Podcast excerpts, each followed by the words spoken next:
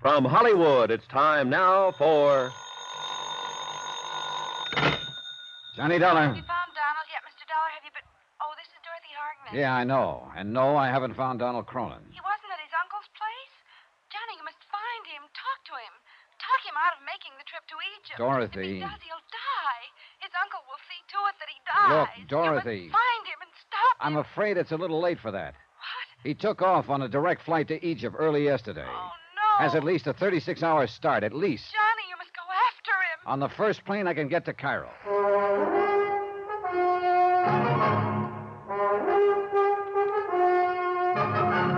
Tonight and every weekday night, Bob Bailey in the transcribed adventures of the man with the action packed expense account, America's fabulous freelance insurance investigator. Yours truly, Johnny Dollar.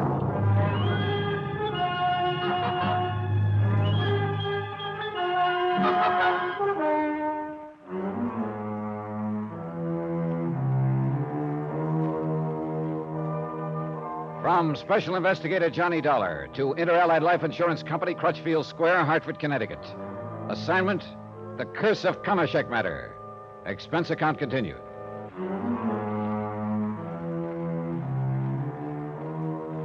Item 10 Taxi, train to New York, and cab to the airport. $9.45. Item 11 Round trip plane fare to Cairo, Egypt, $1,305.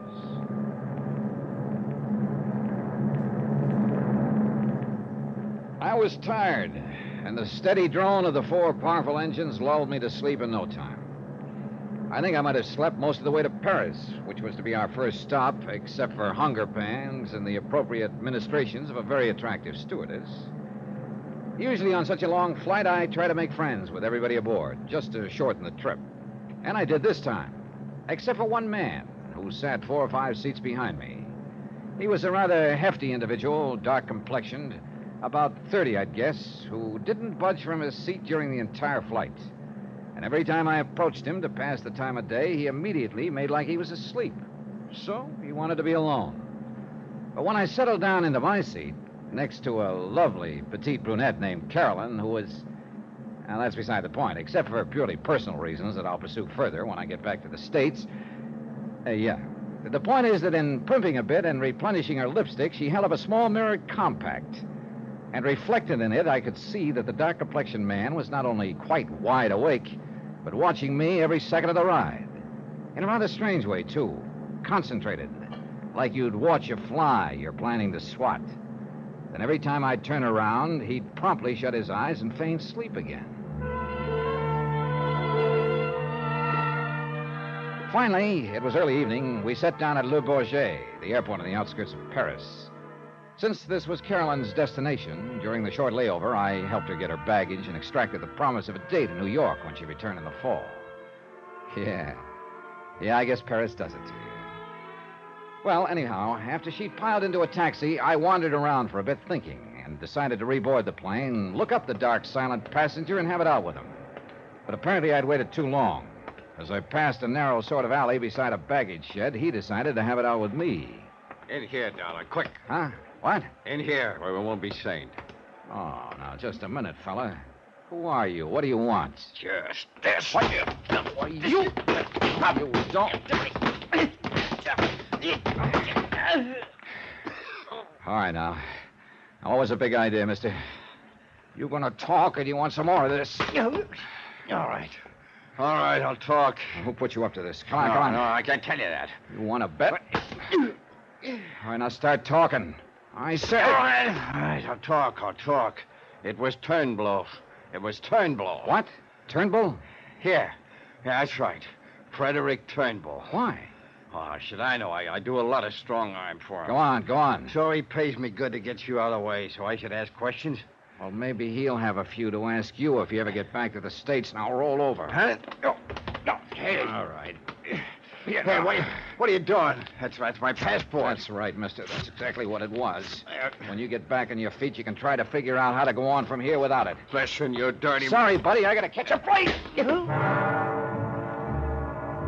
I suppose I should have turned the unfriendly thug over to the French police, but figured he'd have trouble enough lacking a passport to keep him out of my way for a while.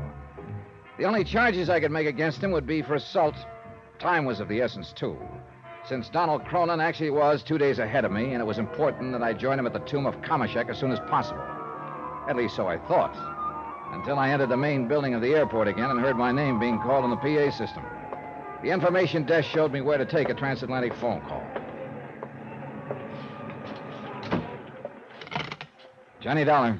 Dollar, this is Eric Turnbull. Well, well. Thank goodness I was able to reach you during your Paris stopover. I'm glad you did, Mr. Turnbull, because there are a couple of things I want to talk to you about. When you uh, return, Mr. Dollar. What's the matter with right now? And may I suggest that you take the first plane back here that you can get? First, I want a little explanation for a beating I just took from. Wait a minute, wait a minute. What did you say? Uh, come back here and we'll settle our accounts. The, the, the case is closed. The... What? Donald is dead. Where? How? I just received word from one of the members of the expedition. In Egypt?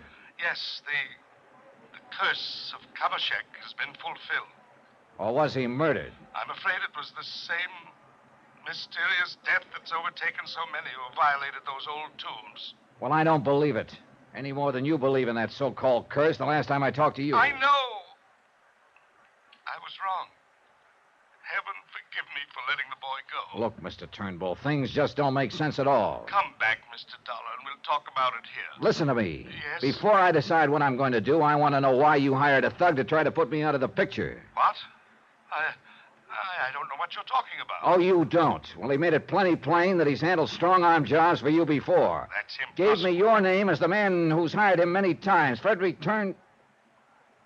Whoa, hold it, hold it a minute. Dollar, I'm, I'm very sorry, but I haven't the least. Maybe I will go back to New York at that. Mr. Dollar. It suddenly dawned on me that I must have been slightly befuddled by the partial beating I'd taken earlier. You know, when the thug made his little confession a few minutes before. I'll talk, I'll talk. It was Turnblow hired me. Frederick Turnblow. Frederick Turnblow, he'd said, instead of Eric Turnbull. Sure, they sound alike. But a guy who's done a lot of strong arm jobs, knows the guy, the right name of the guy that hired him, that can mean only one thing.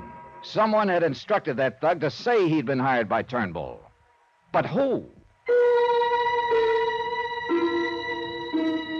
I canceled out the rest of my flight to Cairo, made reservations back to New York, and then while waiting for that plane, ran up item 13, $82 American.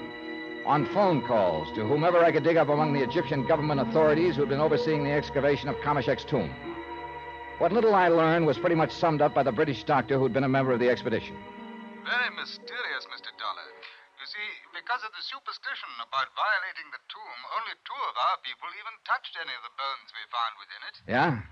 And incidentally, that is all we found.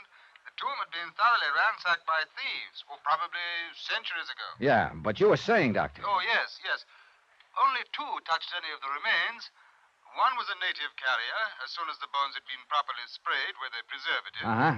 And the other was Donald Cronin, who, for some reason or other, wrapped up the bones and sent them by air to his uncle, a uh, Mr. Eric Turnbull in the United States. Oh? Well, go on, go on. Well, that's really all, Mr. Dollar. Except, of course, that both of them have died of some strange malady that the authorities have not been able to determine. And that's why the tomb has been officially closed again. Hey, listen, tell me something. Could the bones have been accessible to anyone before those two touched them? Yes, to anyone in the party. Well, now, don't tell me that you suspect. Oh, listen, mister, I don't know what I suspect. But I don't believe it was any curse of a long dead pharaoh that killed those two men. Oh? Even in view of what happened to those who entered the tomb of Tutankhamun for some years ago, and then the tomb of King. Look, tell me this, will you? Have any of the expedition returned to America? Well, of course, the authorities have here no reason for holding them. You haven't answered my question. No. Well, only the two young men that Donald brought along with him. Who are they? Uh, Carl Fortina Well, who's he? from New York. Like Donald himself, he's an archaeologist. And the other? One of his colleagues at the museum in, uh, hmm, I, I believe it's in Stamford. What's his name? Uh, he's a young osteological expert, son of a curator at the museum, as I recall. What? As his name is Walter Harkness. Well, I'll be.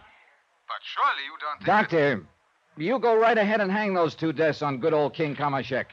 Me? I'm going after a couple of live suspects.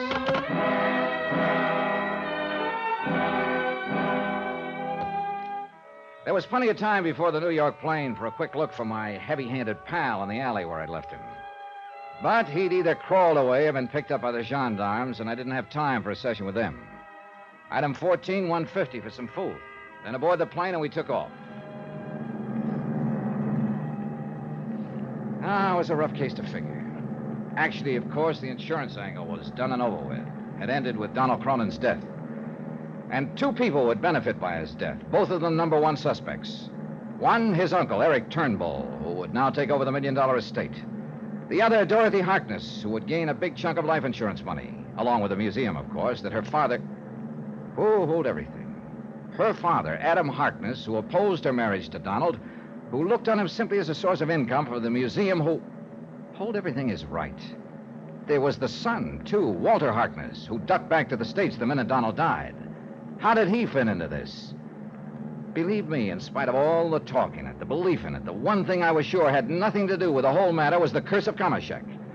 Nevertheless, call it hunch or whatever you like, the more I thought about it, the more certain I became that I'd find all the answers in a package that Donald had mailed back to the States. A package containing the bones of Pharaoh Kamashek.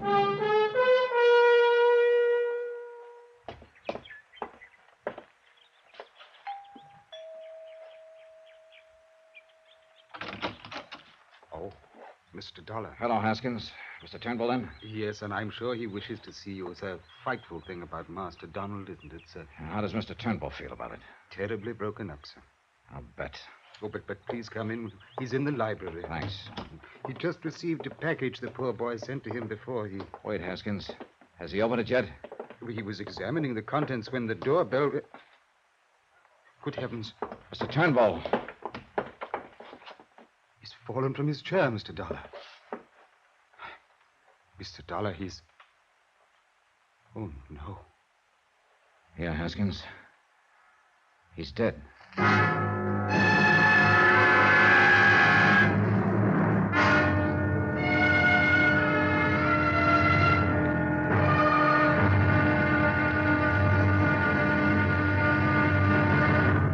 Now, here's our star to tell you about the final episode of this week's story.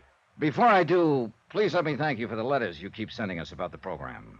So many come in every day that it's become quite a chore to answer them, but you know something? I love it. As a matter of fact, your letters are appreciated by all of us who are involved in the production and presentation of the show. Our director, the writers, the various members of our cast, and our excellent technical crew. So please don't stop. Tomorrow, the windup. And a sorry example of what the lust for money can sometimes do to nice people. Join us, won't you? Yours truly, Johnny Dollar.